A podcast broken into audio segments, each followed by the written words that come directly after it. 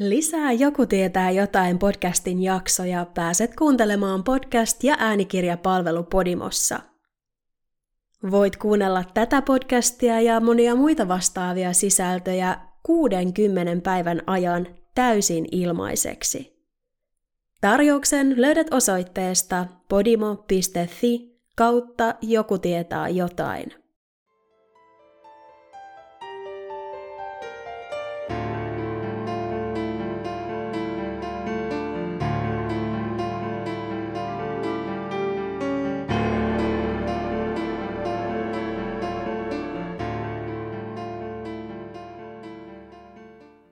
Moikka taas kaikille! Jälleen on kaksi viikkoa ehtinyt edellisestä jaksosta vierähtää ja on aika laittaa uusi Joku tietää jotain jakso tulille.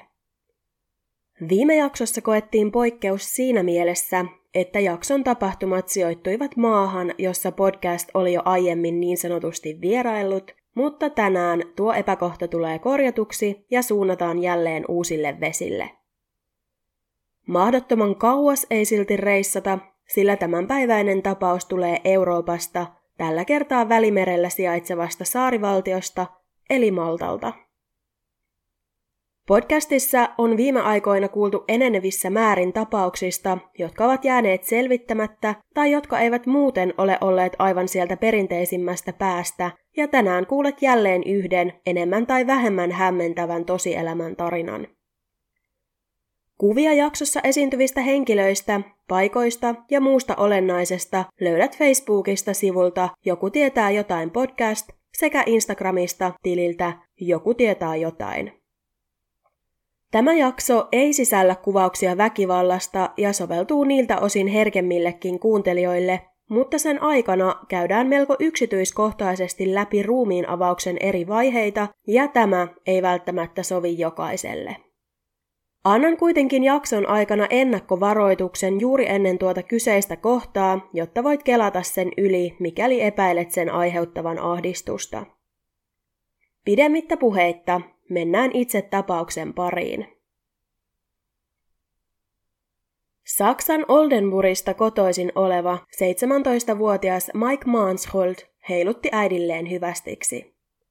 Tämä oli ensimmäinen kerta, kun Mike oli lähdössä ulkomaille yksin ilman vanhempiaan, veljään tai sisartaan.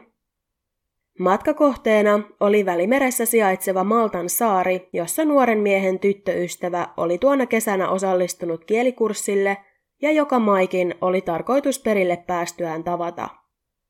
Elettiin heinäkuun kahdeksatta päivää vuonna kaksituhattakuusitoista, kun Mike hyppäsi etelään suuntaavaan koneeseen, tarkoituksenaan lomailla ensin yhdessä tyttöystävänsä kanssa reilun viikon verran ja jäädä sitten vielä muutamaksi päiväksi tutkimaan saarta ominpäin, kun tyttöystävä lentäisi takaisin Saksaan.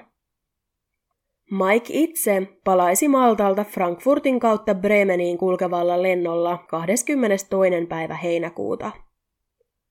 Tuo päivä oli vihdoin saapunut ja Maikin äiti sekä pikkusisko olivat matkustaneet noin viidenkymmenen kilometrin mittaisen matkan Oldenburgista Bremeniin ollakseen Maikia vastassa tämän koneen laskeutuessa. He odottelivat tätä lentokentän saapumisaulassa, kunnes huomasivat valotaululta, että lennon L H kolmesataakuusikymmentä Frankfurtista Bremeniin oli ilmoitettu olevan myöhässä. Maikin äiti oli ärtynyt. Miksei Mike ollut ilmoittanut heille myöhästymisestä? Kello oli jo varttia vaille kymmenen illalla, eikä äiti voinut olla ajattelematta, kuinka myöhäiseksi odotus mahtaisi venyä. Kului hetki, ja tiedote valotaululla muuttui taas. Frankfurtista saapuva lento oli kokonaan peruttu. Äiti tarttui heti puhelimeensa ja valitsi poikansa numeron. Ei vastausta. Sen, ettei Mike ollut ilmoittanut lennon myöhästymisestä, äiti saattoi vielä laittaa huolimattomuuden piikkiin, mutta näin suurista muutoksista ilmoittamatta jättäminen ei ollut ollenkaan Mikein tapaista. Äiti soitti Mikeille uudestaan ja uudestaan. Turhaan.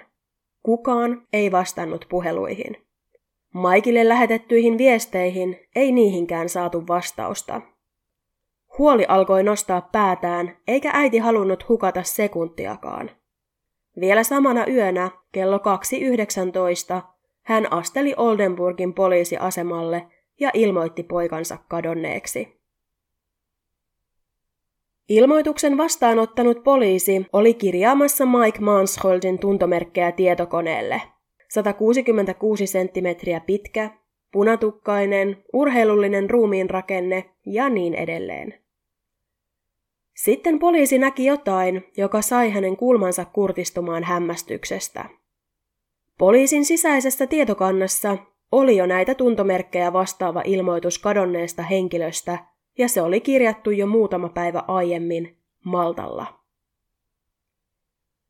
Mike Mansholt ei ollut palauttanut vuokraamaansa maastopyörää sovitusti, eikä häntä ollut nähty hotellilla heinäkuun kahdeksannentoista päivän jälkeen. Saksan keskusrikospoliisi Bundeskriminalamt otti tapauksen välittömästi hoitaakseen. Mitä oli tapahtunut seitsemäntoistavuotiaalle Mike Mansholtille ja ennen kaikkea, missä tämä oli nyt? Mike Mansholt oli perheensä keskimmäinen lapsi. Hänen kultaseppänä työskennellyt isänsä Bernd Mansholt ja hänen äitinsä Susanne olivat saaneet Mikein isoveljen Danielin hyvin nuorina ja veljesten välinen ikäero olikin yksitoista vuotta. Perhe täydentyi myöhemmin kolmannella lapsella, tällä kertaa tyttärellä, joka sai nimekseen Maria. Vaikka lomamatka Maltalle olikin ollut Mikein ensimmäinen ilman hänen perhettään, ei matkustaminen ollut nuorelle miehelle mitenkään vierasta, päinvastoin. Mikein ollessa viisivuotias vanhemmat olivat keränneet koko perheen kimpsut ja kampsut kasaan, ostaneet purjeveneen ja lähteneet matkalle lähes kirjaimellisesti maailman ympäri. He olivat aloittaneet matkansa Saksan pohjoisrannikolta Pohjanmereltä, purjehtineet Ranskan länsirannikkoa ja Biskajanlahtea pitkin aina Kanarian saarille asti. Sieltä he olivat ottaneet suunnakseen Karibian ja vietettyään hyvän aikaa Tyynellä merellä seikkaillen, perhe oli vihdoin päättänyt palata kotiin. Matka oli kestänyt kaiken kaikkiaan yli kaksi vuotta ja nuoresta iästään huolimatta se oli sytyttänyt Mikein sisällä palon.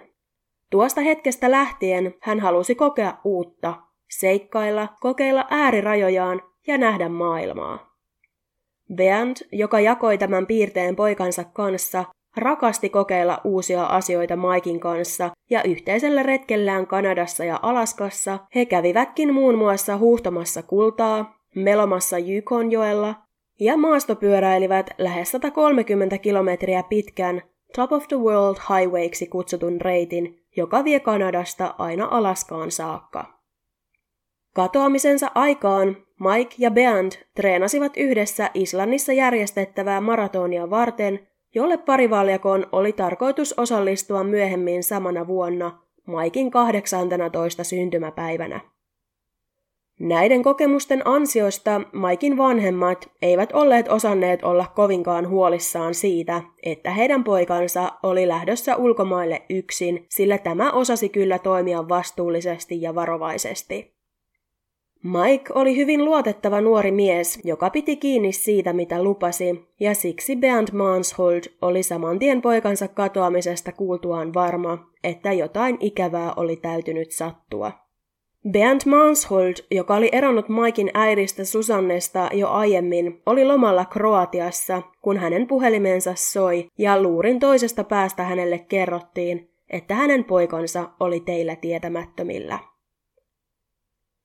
Bernd pakkasi tavaransa vielä samana yönä ja hyppäsi ensimmäiseen koneeseen, joka vei hänet takaisin kotiin. Koko Mansholtin perhe oli pöyristynyt siitä, etteivät maltalaisviranomaiset olleet ottaneet yhteyttä heihin välittömästi sen jälkeen, kun heidän alaikäisen poikansa katoaminen oli selvinnyt. Luovutettuaan paikalliselle poliisille valokuvia Mikeista sekä tämän pankkitiedot ja puhelinnumeron, Bernd Mansholt suuntasi saman tien kohti Maltaa. Hän halusi tehdä kaikkensa, jotta Mike löydettäisiin mitä pikimmiten. Etsintöihin ja tutkintaan osallistui rivipoliisien ja keskusrikospoliisin lisäksi useita erikoisjoukkoja, jotka yrittivät päästä selville katoamista edeltävien päivien tapahtumista ja viimeisistä varmistetuista havainnoista. Mike oli majoittunut Maltan suurimmassa kaupungissa Sliemassa sijaitsevassa Astra-nimisessä hotellissa, jonka valvontakameroille oli tallentunut videokuvaa Mikeista heinäkuun kahdeksanneltatoista päivältä, eli siltä samalta, jona hän mitä todennäköisimmin katosi. Mike oli tallentunut käytävällä sijaitsevaan valvontakameraan ensimmäisen kerran aamulla kello kahdeksan kolmekymmentäyhdeksän, jolloin hän oli melko varmasti matkallaan hotellin kattoterassilla tarjoltavalle aamiaiselle, sillä hän palasi huoneeseensa vain puoli tuntia myöhemmin. Seuraavan kerran nuori mies näkyi kameroilla kello yhdeksän viisikymmentäviisi, jolloin hän poistui hotellista. Maikin yllä oli sininen teepaita, reppu roikkui rennosti hänen olallaan ja kädessään hän kantoi mustaa Samsung Galaxy-merkkistä puhelintaan.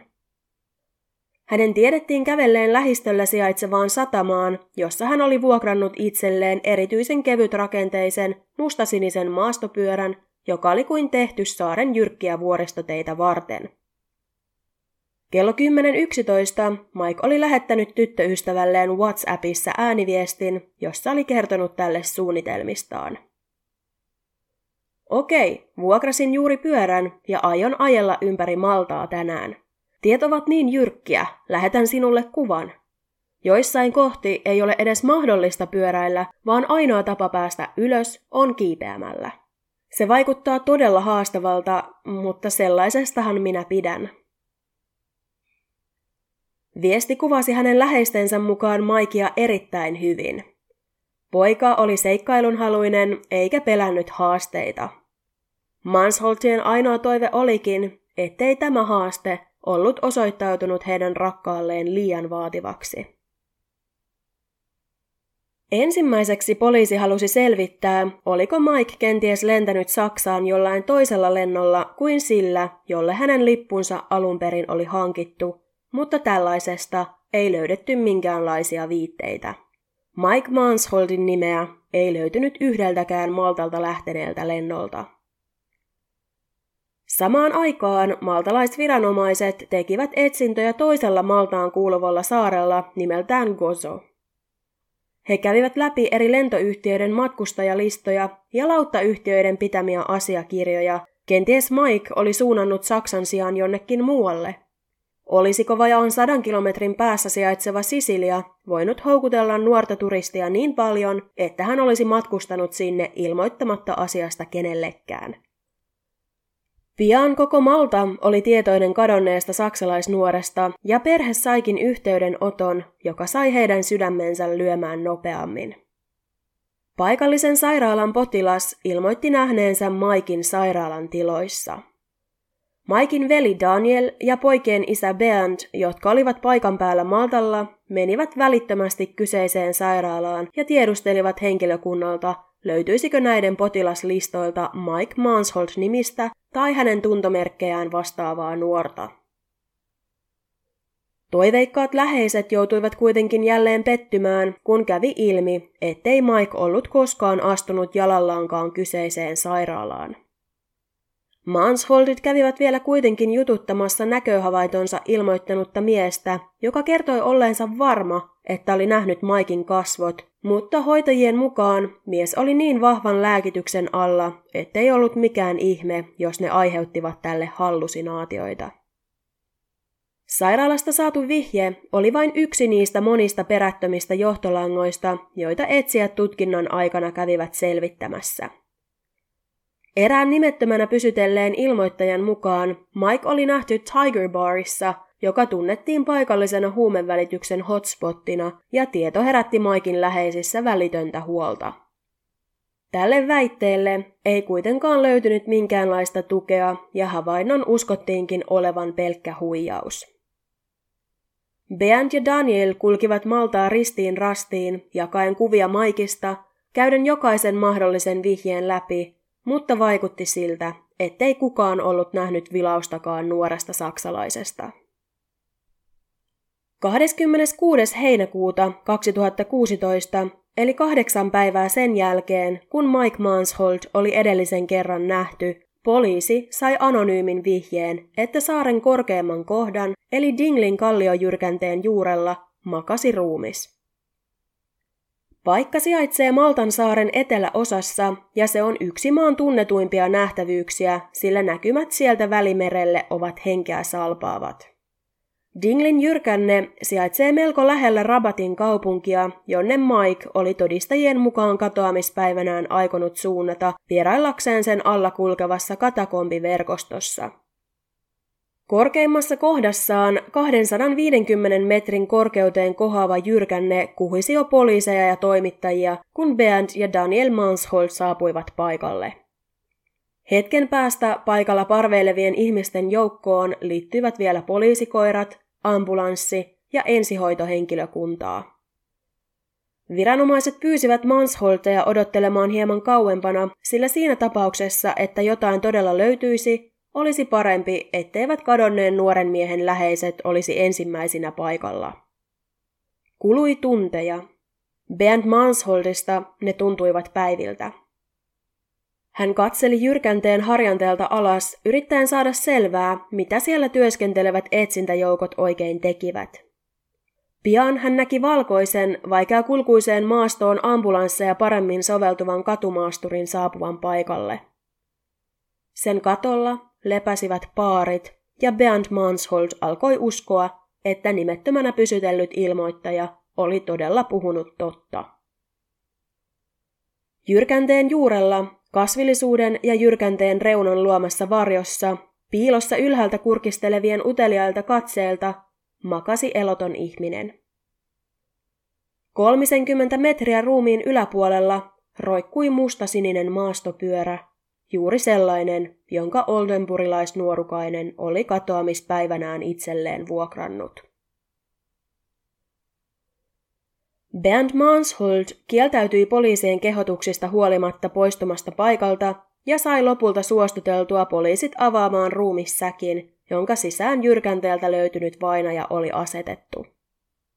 Kuitenkaan edes Bernd ei voinut yksioikoisesti varmistaa polttavan kuumuuden vuoksi pahoin turmeltuneen ruumiin olevan Mike, mutta olosuhteet huomioon ottaen sitä pidettiin lähes varmana.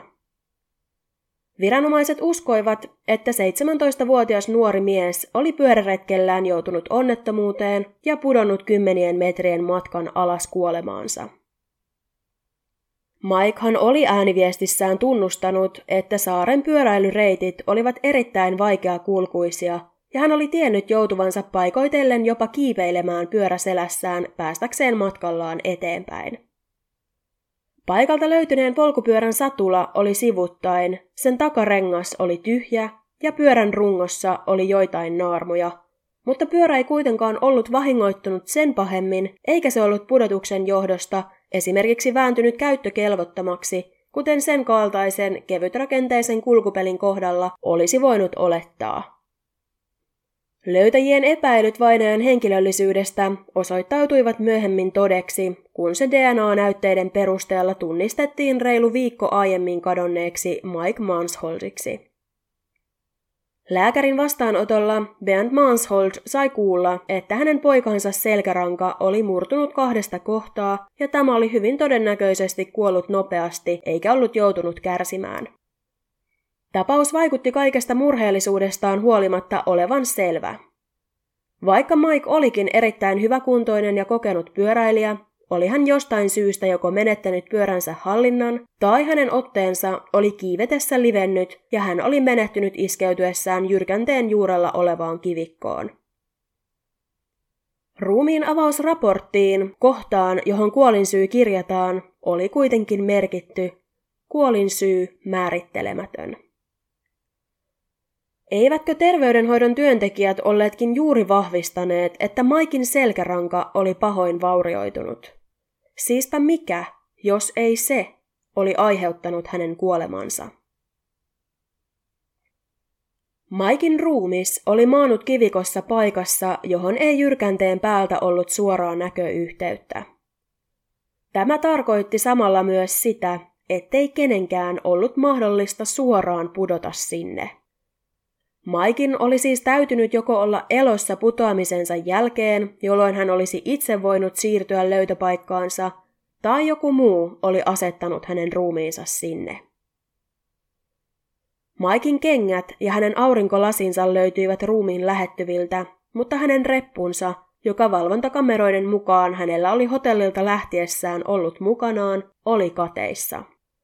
Sitä myötä myös repun sisältö puuttui. Maikin Samsung-puhelin, hänen luottokorttinsa ja usean sadan euron arvosta käteistä, hänen hattunsa, puhelimen lataamiseen käytettävä powerbank sekä hänen GoPro-kameransa olivat poissa.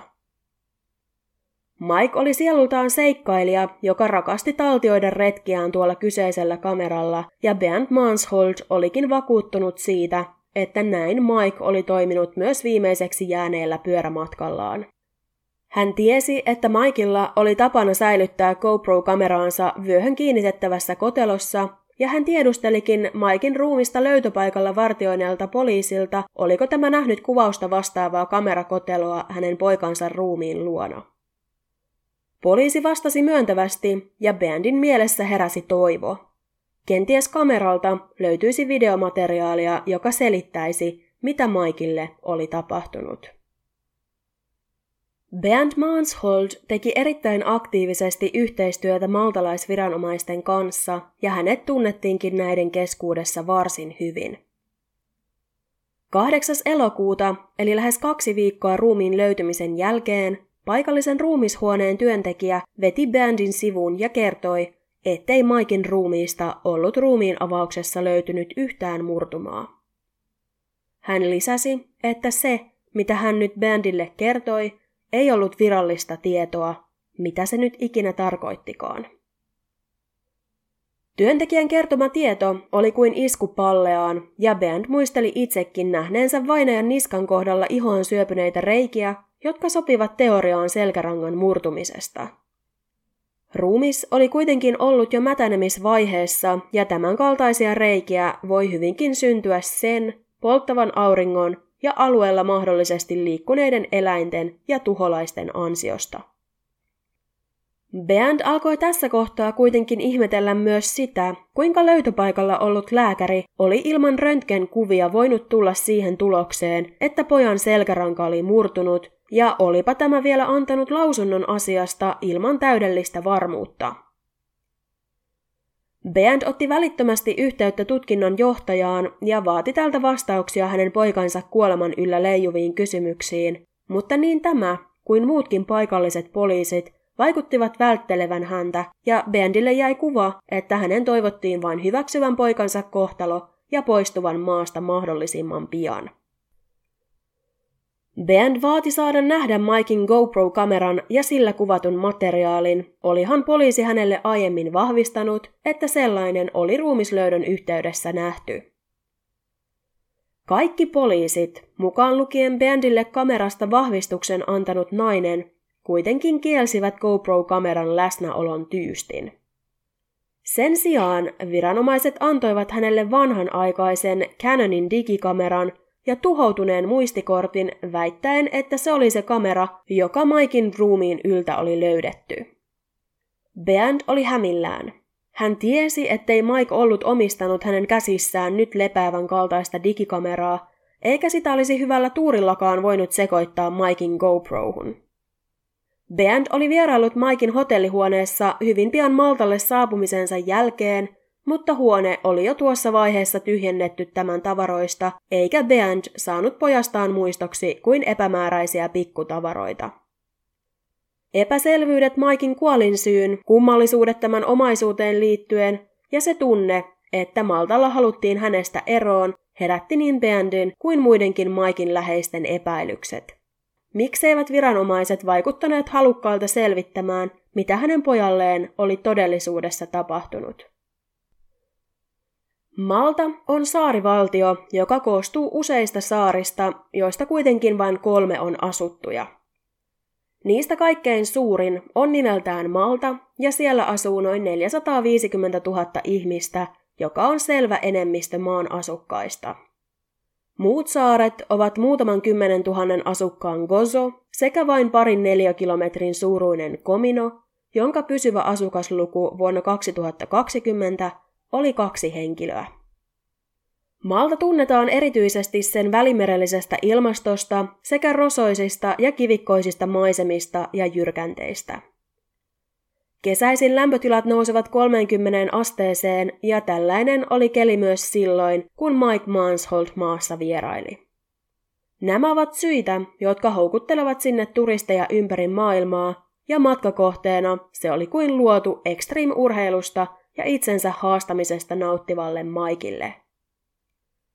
Rikollisuusaste on Maltalla ollut kautta aikoin melko matala, eivätkä henkirikokset tai muut vakavat rikokset ole siellä tavallisia. Korruptio maassa kuitenkin kukoistaa, jonka lisäksi Malta tunnetaan veroparatiisina, ja se on sen myötä houkutteleva vaihtoehto turistien lisäksi myös ulkomaalaisille yrityksille. Vuonna kaksituhattaseitsemäntoista toimittaja nimeltään Daphne Caruana Galizia julkaisi sarjan artikkeleita, jotka käsittelivät hallituksen korruptoituneita toimia. Hän keskittyi erityisesti Maltalla villinä vellovan nettiuhkapelaamisen ja järjestäytyneen rikollisuuden maailmaan, Azerbaidžanin hallitukselta saapuneisiin salamyhkäisiin maksuihin sekä Maltan niin kutsuttuun kansalaisuusbisnekseen. On sanottu, että maksamalla melko tuntuvan summan rahaa valtiolle ansaitsee maksaja itselleen automaattisesti Maltan kansalaisuuden, ja tätä pidetään erittäin vahingollisena toimintana. Artikkeleissaan Daphne Caruana Galizia paljasti useiden maltalaispoliitikkojen vähintäänkin kyseenalaisia toimia, ja valitettavasti tämä myös koitui hänen kohtalokseen. Pian artikkeleiden julkaisemisen jälkeen Daphne menehtyi hänen autoonsa piilotetun pommin seurauksena. Hänen surmastaan on epäilty maltalaista liikemiestä, joka oli jo aiemmin pidätetty kahdesti hallituksen lahjomisyrityksistä. Bernd Mansholtin epäilykset maan viranomaisia ja näiden suoraselkäisyyttä kohtaan eivät siis näiden tietojen valossa olleet täysin tuulesta temmattuja. Tässä vaiheessa hän kuitenkin ymmärsi, ettei ainakaan tämän matkan aikana tulisi saamaan haluamiaan vastauksia, ja niin hän kuin Maikin veli Danielkin päättivät palata Saksaan. Mike Mansholtin ruumis saapui Bremeniin lentokoneen kyytiin lastattuna elokuun seitsemästoista päivä vuonna kaksituhattakuusitoista. Siellä se siirrettiin ruumisautoon, joka kuljetti arkun Maikin kotikaupunkiin Oldenburgiin, jossa vainaja valmisteltaisiin kolme päivää myöhemmin järjestettävään muistotilaisuuteen. Kolme päivää myöhemmin olisi elokuun kahdeskymmenes päivä. Maikin kahdeksastoista syntymäpäivä ja päivä, jona Maikin oli tarkoitus olla isänsä kanssa Islannissa juoksemassa elämänsä ensimmäistä maratonia. Hautausurakoitsija, jonka tehtäväksi lankesi vainajan valmistelu, oli työssään kokenut konkari ja hän huomasi jotain erikoista välittömästi arkun saavuttua hänen toimistolleen. Arkusta leijui selvä mätänemisen haju. Näin ei luonnollisestikaan kuulunut olla, sillä ruumis tulee ruumiin avauksen ja muiden tarpeellisten tutkimusten jälkeen palsamoida. Palsamoinnilla on kaksi tarkoitusta. Ruumis pyritään palauttamaan mahdollisimman normaalin näköiseksi ja toisaalta sen halutaan myös säilyvän sellaisena mahdollisimman kauan. Oikein säilötyn ruumiin voi vielä vuosienkin jälkeen nostaa takaisin maanpinnalle jatkotutkimuksia varten, mikäli tarvetta tällaiselle ilmenee. Käytännössä ruumiin säilöminen toimii niin, että siihen ruiskutetaan palsamoivaa nestettä muun muassa verisuonien kautta, ja tämä palauttaa ruumiin täydemmän ja sitä kautta normaalimman oloiseksi. Nykyisin tähän tarkoitukseen käytetään kemiallista ainetta nimeltä formaldehydi, joka muuttaa kudosta molekyylitasolla niin, etteivät bakteerit kykene lisääntymään siinä, ja tämän lisäksi aine tappaa kudoksissa jo olemassa olevia bakteereja. Siitä huolimatta, että niin luki virallisessa raportissa, ei Mike Mansholtin ruumiille tällaista ohjeiden mukaista käsittelyä ollut tehty, vaan ruumis oli ainakin osittain päässyt jatkamaan mätänemistä, ja hautausurakoitsija otti välittömästi yhteyttä viranomaisiin. Pian tapauksen parissa työskennelleet huomasivat myös jotain muuta kummallista. Mike oli ollut urheilullinen ja jäntevä nuori mies, mutta hänen arkkunsa oli uskomattoman kevyt. Aivan liian kevyt Maikin ikäiselle ja kokoiselle ihmiselle. Maikin jäänteet nostettiin pois arkusta, ja kun ne punnittiin, sai vaan lukema kokeneetkin asiantuntijat raapimaan päätään kummastuneena. Se, mitä nuoresta miehestä oli jäljellä, painoi ainoastaan kuusitoista kiloa.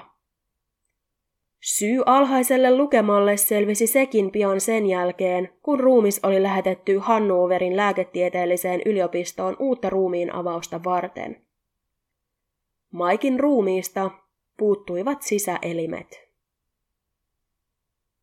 Mike ei ollut elinluovuttaja, ja silti hänen aivonsa, sydän, maksa, keuhkot, haima, oikea munuainen, lisämunuaiset, virtsarakko, vatsalaukku, ohutsuoli ja eturauhanen olivat kaikki poissa. Jäljellä oli ainoastaan pieniä osia vasemmasta munuaisesta, pernasta, peräsuolesta sekä palleasta.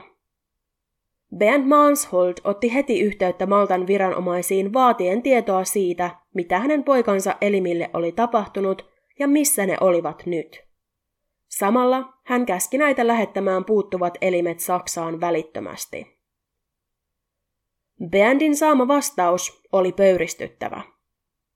Oikeuslääketieteellisen tutkimuksen johtava professori ja Maikin ruumiinavauksen suorittanut lääkäri totesi, että rotat tai hiiret olivat syöneet Maikin elimet jo ennen kuin tämän ruumis oli edes saapunut ruumishuoneelle, ja lisäksi tämän aivot olivat niihin kohdistuneen vamman ja paahtavan auringonpaisteen vuoksi muuttuneet nesteeksi, joka selitti niiden puuttumisen. Professori muistutti, että Mike oli ehtinyt maata kallion jyrkänteellä lukuisia päiviä, ja tuona aikana ruumiissa oli ehtinyt tapahtua useita muutoksia. Saksan päässä oikeuslääkärit suhtautuivat tietoihin epäileväisesti. He eivät pitäneet mahdollisena, ettei aivoista olisi maltalaisprofessorin esittämässä tilanteessa jäänyt mitään jäljelle, eivätkä he myöskään löytäneet ruumiista mitään merkkejä siitä, että eläimet olisivat jossain vaiheessa siihen kajonneet. Oldenburgin syyttäjän toimisto takavarikoi ruumiin. Mike Mansholtin tapaus oli muuttunut rikostutkinnaksi. Saksalaisten oikeuslääkäreiden lausuntojen perusteella oli selvää, ettei alkuperäinen ruumiinavaus ollut sujunut kaikkien säädösten mukaisesti. Mitä ruumiinavauksessa sitten tavallisesti oikein tapahtuu? Kuvailen seuraavaksi melko yksityiskohtaisesti ruumiinavauksen kulun, joten mikäli susta tuntuu, että vatsa heittää vähemmästäkin volttia, jätä seuraava pätkä suosiolla kuuntelematta. Ruumiin avaus suoritetaan siis kuolinsyyn selvittämiseksi, ja patologin lisäksi siinä on mukana avustajia sekä valokuvaaja.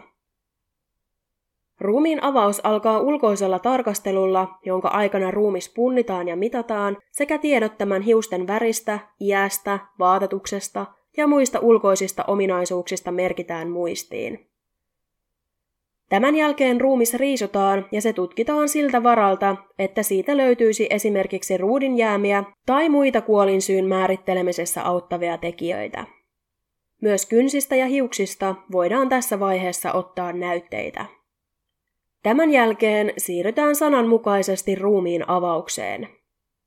Rintakehä ja vatsa avataan Y-kirjaimen muotoisella viillolla, jonka pystyviiva ulottuu rintakehän keskeltä aina lähes vainajan intiimialueelle saakka. Y-viillon haarat tehdään naisilla rintojen alapuolelle, miehillä jotakuinkin samalle kohdalle, ja ne ulottuvat aina molempiin olkaniveliin asti. Tämän jälkeen aloitetaan sisäelimien tarkastelu niin, että elimet ovat vielä oikeilla paikoillaan kehossa. Tämä tarkoittaa sitä, että rintakehä ja kylkiluut on nostettava tieltä pois. Kun elimistä on tehty mahdolliset päätelmät niiden ollessa paikoillaan, nostetaan ne joko rykelmänä tai yksi kerrallaan pois, punnitaan ja tutkitaan lähemmin. Elimet saatetaan tämän jälkeen asettaa formaliiniin, eli vesiliuokseen, jopa päivien ajaksi ennen kuin niitä leikellään auki. Formaliini toimii säilövänä nesteenä ja tekee elimistä kiinteämpiä, jonka ansiosta niihin myöhemmin tehdyt viillot ovat siistimpiä ja tarkempia. Elimistä otetaan kudosnäytteitä ja myös erilaisia ruumiin nesteitä testataan huumeiden ja tulehdusten varalle. Tutkimusten jälkeen elimet joko palautetaan takaisin ruumiiseen tai ne poltetaan tuhkaksi, ja tämä riippuu perheen toiveista. Mikäli elimet asetetaan takaisin ruumiin sisään, ne laitetaan ensin pusseihin, jotteivät ne vuoda. Tämän jälkeen ruumis vuorataan vanulla tai muulla vastaavalla materiaalilla ennen kuin se ommellaan kiinni. Lopuksi ruumis pestään ja valmistellaan hautausurakoitsijaa varten. Mikäli myös aivot on tarpeellista tutkia, kuten Maikin tapauksessa voidaan olettaa, tehdään takaraivolle toisen korvan takaa toisen taakse ulottuva viilto, jonka jälkeen kallo avataan erikoissahalla, joka ei tee pehmyt kudokselle minkäänlaista vahinkoa. Myös tämä viilto ommellaan myöhemmin kiinni. Näin muistotilaisuudessa arkku voidaan pitää auki ilman, että vainajassa näkyy viiltoja tai muita vammoja. Jos Maikin ruumiinavauksen kanssa olisi toimittu näin, kaikki hänen sisäelimensä olisivat olleet paikoillaan siinä vaiheessa, kun ruumis lähetettiin Saksaan. Mikäli näin ei toimittu, pidettiin itsestään selvänä, että ruumiin avauksen suorittaneen lääkärin olisi tullut kirjoittaa asiasta raporttiin ja lisäksi tämän olisi pitänyt ilmoittaa siitä erikseen hautausurakoitsijalle. Sisäelinten puuttuessa eivät saksalaislääkärit luonnollisestikaan voineet suorittaa täydellistä ruumiin avausta, mutta joitain ristiriitaisia tietoja ensimmäisen ruumiin avauksen tulosten kanssa he silti löysivät. Maikin ruumiissa ei ollut väitettyjä jyrsijöiden puramajälkiä, hänen ihossaan ei ollut suuria haavoja, ei murtuneita luita ja hänen selkärankansa oli kunnossa.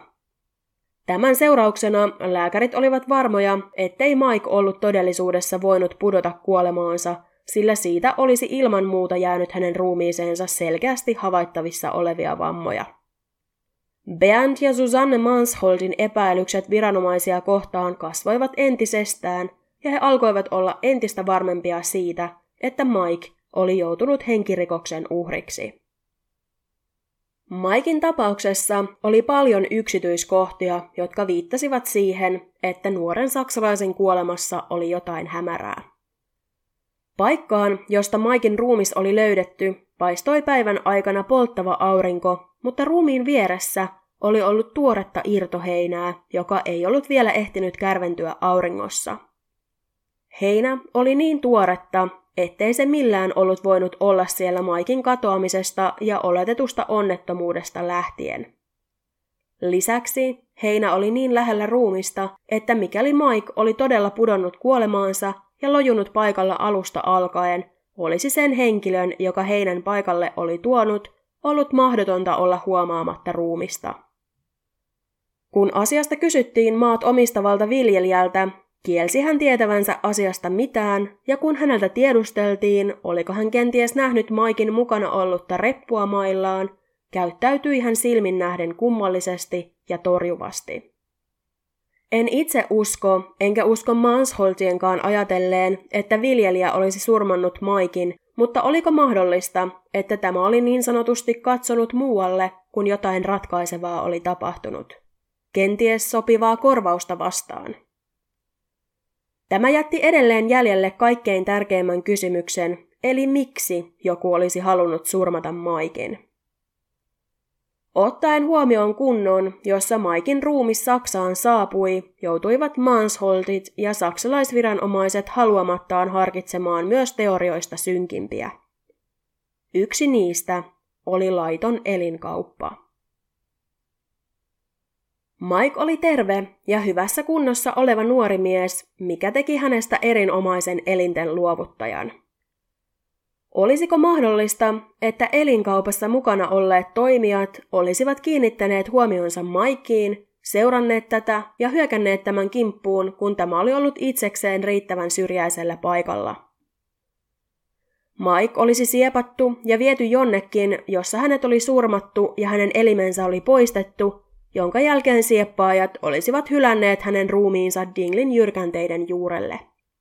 Pienten sivutulojen toivossa he olisivat lisäksi pitäneet itsellään Maikin arvotavarat ja käteisen rahan ja maksaneet paikallisen viljelijän hiljaiseksi. Kuitenkin niin Maltan kuin Saksankin rikostutkijat pitivät tätä mahdollisuutta käytännössä olemattomana, sillä Maltalla ei koko sen historian aikana ole tullut julki yhden yhtä vastaavan kaltaista tapausta. Elinkauppa yleisesti Euroopassa on pahimmillaankin lähinnä sitä, että ihminen painostetaan luopumaan jostain elimestään korvausta vastaan, eli ei viattomien ihmisten kimppuun hyökkäämistä ja näiden elimien varastamista. Lähimmät tällaiset tapaukset löytyvät Egyptistä, jonne Maltalta on meriteitse matkaa huomattavasti kevyttä soutureissua enemmän. Pohjois-Afrikassa ei ole mitenkään tavatonta, että Eurooppaan pyrkivät pakolaiset myyvät elimiään laittomasti kerätäkseen rahaa, jonka turvin voivat maksaa matkansa parempaan tulevaisuuteen. Esimerkiksi Egyptissä ja Libyassa tällainen bisnes suorastaan kukoistaa. Salakuljetuksia Eurooppaan järjestävät tahot joutuivat valtion toimien vuoksi nostamaan hintoja joitain vuosia sitten pysyäkseen voitokkaina, ja nyt matkasta Eurooppaan joutuukin entisen noin tuhatviisisataa euron sijaan pulittamaan jopa kolmetuhattaviisisataa euroa. Yhä harvemmalla on varaa maksaa tällaisia summia, jonka vuoksi salakuljettajat suosittelevatkin Eurooppaan hamuaville elinluovutuksen mahdollisuuksiin tutustumista. Pohjois-Afrikassa on kuitenkin esiintynyt myös tapauksia, joissa köyhyydessä eläville epätoivoisille on luvattu työtä ja heidät on tämän avulla houkuteltu esimerkiksi juuri Egyptiin, jossa heille on ilmoitettu, että he olivat lupautuneet luopumaan elimistään korvausta vastaan. Egyptin poliisi tekee omien sanojensa mukaan kaikkensa estääkseen vastaavia tapauksia, mutta mikäli olet kuunnellut podcastin kymmenennen jakson Giulio Regenistä, olet asian suhteen ehkä yhtä epäileväisellä kannalla kuin minäkin. En siis pitäisi täysin mahdottomana, etteivätkö tällaista toimintaa harrastavat ryhmittymät voisi silloin tällöin tehdä pieniä ekskursioita myös Euroopan puolelle, esimerkiksi juuri Maltalle. Asiassa on kuitenkin yksi iso mutta. Eikö Maikin ruumiin avauksen suorittanut lääkäri olisikin huomannut, mikäli kaikki hänen pöydällään makaavan ruumiin elimet olisivat olleet poissa? Tästä päästäänkin toiseen, mielestäni huomattavasti todennäköisempään vaihtoehtoon, mikäli uskomme siihen, että Maikin tapaus liittyy jollain tavalla elinkauppaan. Kenties arvostettu lääkäri oli vuosien saatossa nähnyt elinkaupassa mahdollisuuden lisätienesteihin ja tiesi, ettei kukaan huomaisi, mikäli ruumilta puuttui elin sieltä toinen täältä. Kenties hänen käsittelyssään olleelle ruumiille ei ollut koskaan ollut tarvetta tehdä toista ruumiinavausta, jonka vuoksi puuttuvia elimiä ei aiempien vainajien kohdalla ollut huomattu. Jossain vaiheessa ilmoilla oli teoria siitä, että lääkäri olisi väärinymmärryksen vuoksi luovuttanut elimet yliopistolle opetustarkoituksiin, mutta mikäli tämä piti paikkansa, miksei lääkäri voinut myöntää erehdystään? Miksei kirjauksia yliopiston saamista elinlahjoituksista tutkittu tarkemmin? Miksi lääkäri valehteli rottien syöneen Maikin elimet? Tutkijat uskoivat Maikin kuolleen paikalla, josta hänet löydettiin, mutta se ei poista sitä tosiasiaa, että jotain hämärää hänelle on tapahtunut viimeistään sen jälkeen.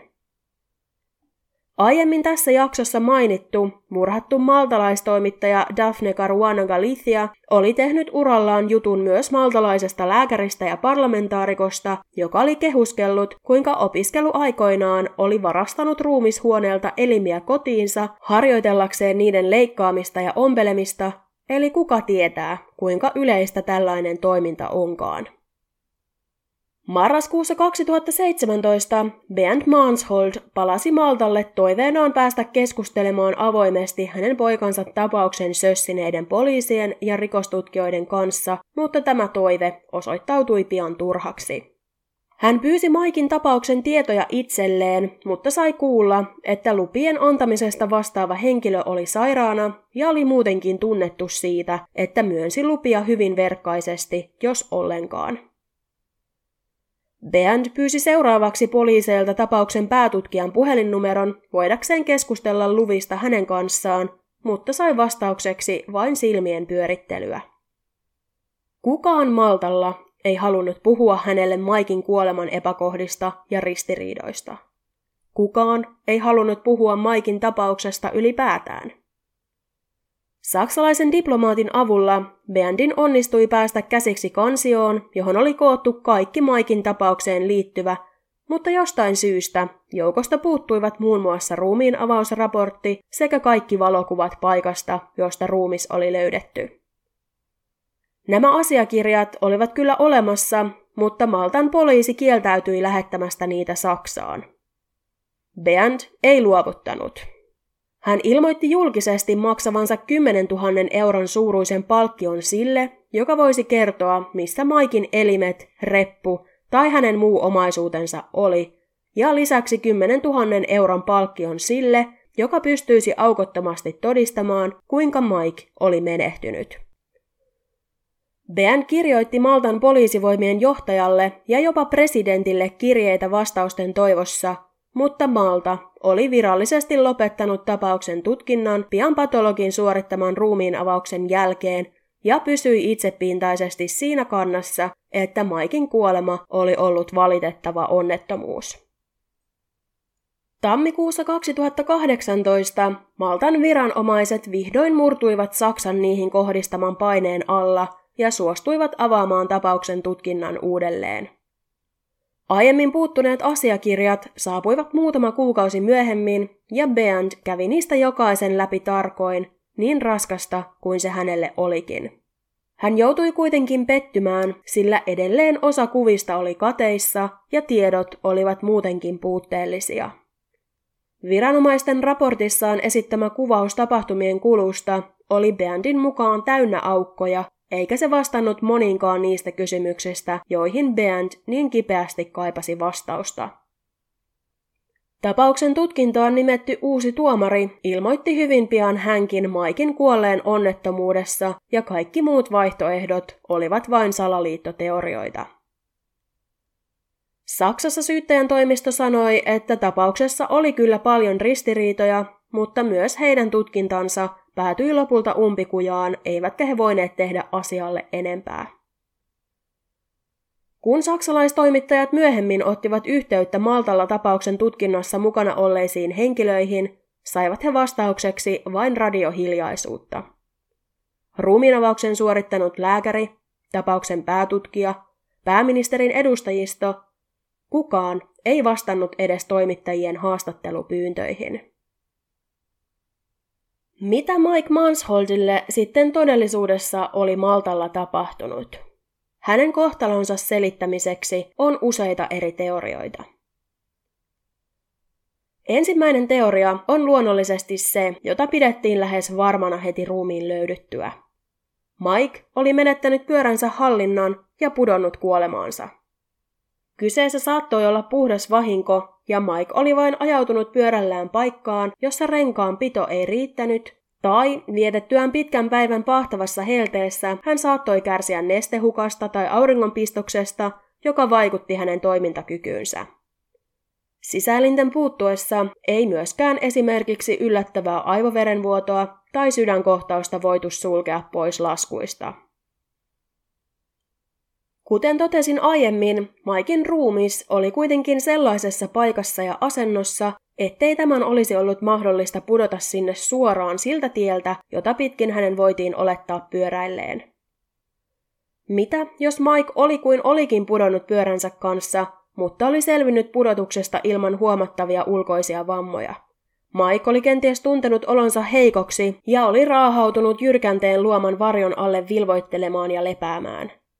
Maikin kengät eivät löydettäessä olleet hänen jaloissaan, joten hän oli saattanut riisua ne viilentääkseen oloaan. Mike oli kuitenkin pudotuksen johdosta voinut saada sisäisiä vammoja, ja ne yhdistettynä mahdolliseen nestehukkaan tai lämpöhalvaukseen oli lopulta vaatinut hänen henkensä. Tämän olisi kuitenkin tullut tapahtua hyvin nopeasti ja yllättäen, sillä Mike ei ollut soittanut itselleen apua siitä huolimatta, että hänellä oli puhelin mukanaan. Mikein puhelinta ja hänen mukanaan ollutta reppua ei tähän päivään mennessäkään ole koskaan löydetty, joten varmaa on, että joko hän joutui rikoksen uhriksi ollessaan vielä hengissä ja joku oli varastanut tavarat häneltä silloin, tai joku ohikulkija oli huomannut luonnossa lojuvan repun ja puhelimen ja vienyt ne mukanaan.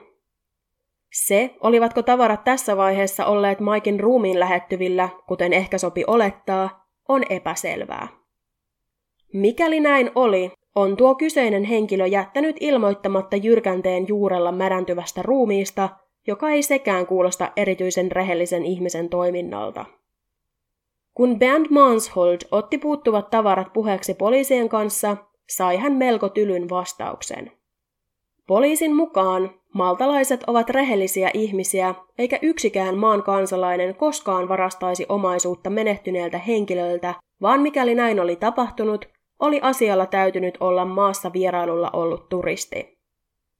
Kun Mikein katoamisesta tuli julkista ja hänen kuvallaan varustettuja ilmoituksia levitettiin ympäri maata, ei henkilö, jonka hallussa tavarat olivat, kenties enää uskaltanut lähestyä poliisia palauttaakseen Mikein omaisuutta, sillä pelkäsi joutuvansa ongelmiin ja pahimmassa tapauksessa jopa murhasyytteeseen. Mikäli Mike ei ollut menehtynyt oman toimintansa seurauksena, oli seuraava vaihtoehto rikos. Tätä teoriaa tukee se, ettei Mikein reppua ja sen sisältämiä tavaroita ole koskaan löydetty. Kenties Mike joutui ryöstön kohteeksi ja menehtyi esimerkiksi pahoinpitelyn seurauksena, tai vaihtoehtoisesti hänet saatettiin heittää jyrkänteeltä alas. Pahoinpitely oli voinut vakavasti vahingoittaa hänen sisäelimiään, jättämättä kuitenkaan selkeitä ulkoisia merkkejä, ja sisäelinten puuttuessa ei tällaista voitu todentaa. Mikein ruumiissa ei ollut selviä merkkejä rajusta väkivallasta, kuten esimerkiksi kallonmurtumia tai luodinreikiä, mutta se ei toki takaa sitä, etteikö hän olisi voinut kuolla väkivallan seurauksena. Lisäksi Mikein kieliluu, eli luu, joka vahingoittuu, kun kaulaan kohdistuu äärimmäistä painetta, oli poissa, joten mahdollista kuristetuksi joutumistakaan ei voitu selvittää. Kolmas teoria, tai oikeammin teoriat, liittyvät muiden Mikeille tahattomasti aiheuttamiin vammoihin. Jyrkänne, josta ruumis löydettiin, on metsästäjien ja etenkin linnustajien suosiossa. Tutkinnan alkuvaiheessa pohdittiin sitä vaihtoehtoa, että metsästäjän luoti olisi vahingossa osunut Mikeen ja paniikissa ollut metsästäjä olisi joko yrittänyt piilottaa ruumiin tai oli vain poistunut paikalta. Mikein ruumiista ei kuitenkaan löytynyt luodin jälkiä. Toinen ehdotus oli, että Mike oli saattanut jäädä auton alle jyrkänteiden kapeilla teillä ja välttyäkseen seurauksilta kuljettaja oli kantanut Mikein ruumiin sen löytöpaikalle. Tätä teoriaa pidettiin kuitenkin epäuskottavana, sillä oli epätodennäköistä, ettei Mikein hengen vienyt törmäys olisi aiheuttanut tälle mitään ulkoisia vammoja. Mike Mansholt ei ole ainoa nuori turisti, joka on kuollut Maltalla hämärissä olosuhteissa. Vain reilu vuosi ennen Mikein kuolemaa kaksikymmentäkaksivuotias hollantilainen nimeltään Justin Plette löydettiin rannalta menehtyneenä ilman omaisuuttaan. Hänen kuolemansa on virallisesti ilmoitettu johtuneen sydämen vajaatoiminnasta, mutta sitä, mikä tämän olisi voinut aiheuttaa, ei ole koskaan saatu selville. Myöskään Justinin ruumiissa olleille mustelmille ja naarmuille ei ole löytynyt selitystä. kaksikymmentäseitsemänvuotias italialainen Johanna Boni menehtyi sen jälkeen, kun hän oli ollut ajamassa moottoripyörällään ja betoniauto oli törmännyt häneen takapäin ja betonin sekoitusmylly oli osunut naiseen. Johanna oli todistajien mukaan raahautunut ajoneuvon mukana yli kolmekymmentä metriä. Hänen Italiassa asuvat vanhempansa taistelevat edelleen tyttärensä oikeuksien puolesta. Maltalaisviranomaisten toiminta on molemmissa tapauksissa kyseenalaistettu useaan otteeseen. Mulla itselläni on kaksi eri teoriaa, joiden voisin kuvitella olevan totta. Ensimmäinen vaihtoehto on, että Mike Mansholt joutui kokemuksestaan ja hyvästä kunnostaan huolimatta onnettomuuteen Maltan arvaamattomilla ja kapeilla jyrkänteen pyöräreiteillä, loukkaantui ja hakeutui suojaan odottamaan apua. Kenties hänen puhelimensa oli pudotuksessa särkynyt tai kadonnut, eikä Maikilla ollut voimia lähteä sitä etsimään, vaan hän luotti siihen, että saisi ennen pitkää kiinnitettyä jonkun ohikulkijan huomion ja hankittua näin apua itselleen. Hänen pyöränsä löytyi hieman kauempaa, joten en pitäisi mahdottomana, että hänen reppunsakin olisi samassa rytäkässä pudonnut Maikin ulottumattomiin. Hänhän oli saattanut esimerkiksi sitoa repun pyörään kiinni jollain keinolla sen sijaan, että olisi kantanut sitä selässään hiostavassa ja paahtavan kuumassa kesäsäässä. Joku jyrkänteillä vaellellut olisi myöhemmin bongannut repun ja ottanut sen mukaansa, mutta ruumista tämä ei tässä tapauksessa olisi välttämättä huomannut. Maikin puuttuvat elimet selittyisivät puolestaan sillä, että joko patologi oli ruumiin avauksen yhteydessä tehnyt virheen ja unohtanut laittaa elimet takaisin paikoilleen tai oli lahjoittanut ne eteenpäin, eikä halunnut myöntää virhettään, tai sitten tämä oli osa laajempaa elinkaupassa mukana olevaa rikollisrinkiä.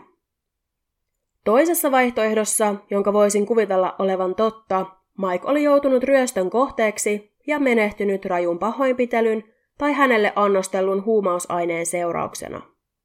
Turismi on erittäin tärkeä tulonlähde Maltalle, jonka vuoksi viranomaiset olivat kenties määränneet ruumiinavauksen suorittanutta lääkäriä hankkiutumaan eroon pahoinpitelyn seurauksena vaurioituneista elimistä, jottei maan maine turvallisena turistikohteena vaarantuisi. Tätä teoriaa tukisi muun muassa se tosiasia, että Maikin kieliluu oli kateissa, ja kuten aiemmin mainitsinkin, tuo kyseinen luu on juuri se, joka vaurioituu silloin, kun ihmistä kuristetaan. Kyseessä ei myöskään ole luu, jota tavallisesti ruumiinavauksessa poistettaisiin, joten miksi juuri tämä luu puuttui, kun kaikki muut olivat paikallaan? Myös Maikin GoPro-kamera puuttui, joten olisiko mahdollista, että Maikin pahoinpidelleet ja ryöstäneet henkilöt olisivat ensin kaveranneet tämän kanssa, jolloin nämä olisivat taltioituneet Maikin kuvaamille videoille ja tästä materiaalista oli siksi päästävä eroon. Mikäli uskomme siihen, että kamera oli todella ollut vielä kiinni Maikissa silloin, kun tämän ruumis löydettiin, on poliisi nähnyt materiaalin ja päättänyt sen jälkeen tuhota sen.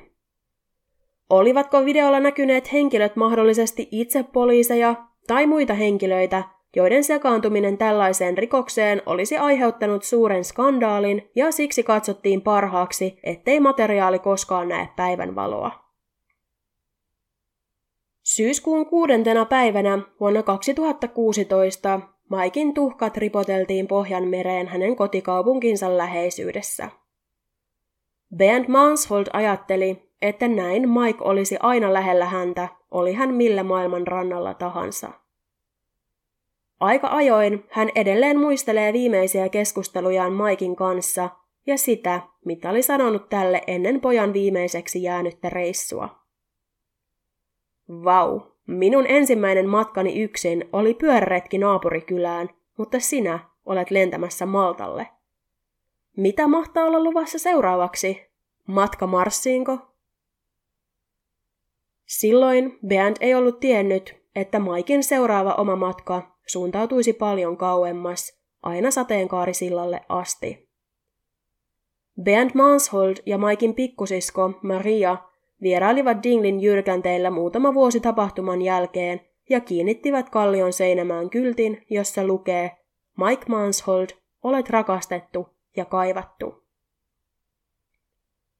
Lauseen paikkansa pitävyydestä ei ole epäilystäkään. Sama epäilyksettömyys ei kuitenkaan päde Maikin kokemaan kohtaloon, sillä kaikki palaset eivät koskaan ole loksahtaneet paikoilleen, eivätkä tuskin tule näin tekemäänkään. Joku salailee jotain. Joku tietää jotain.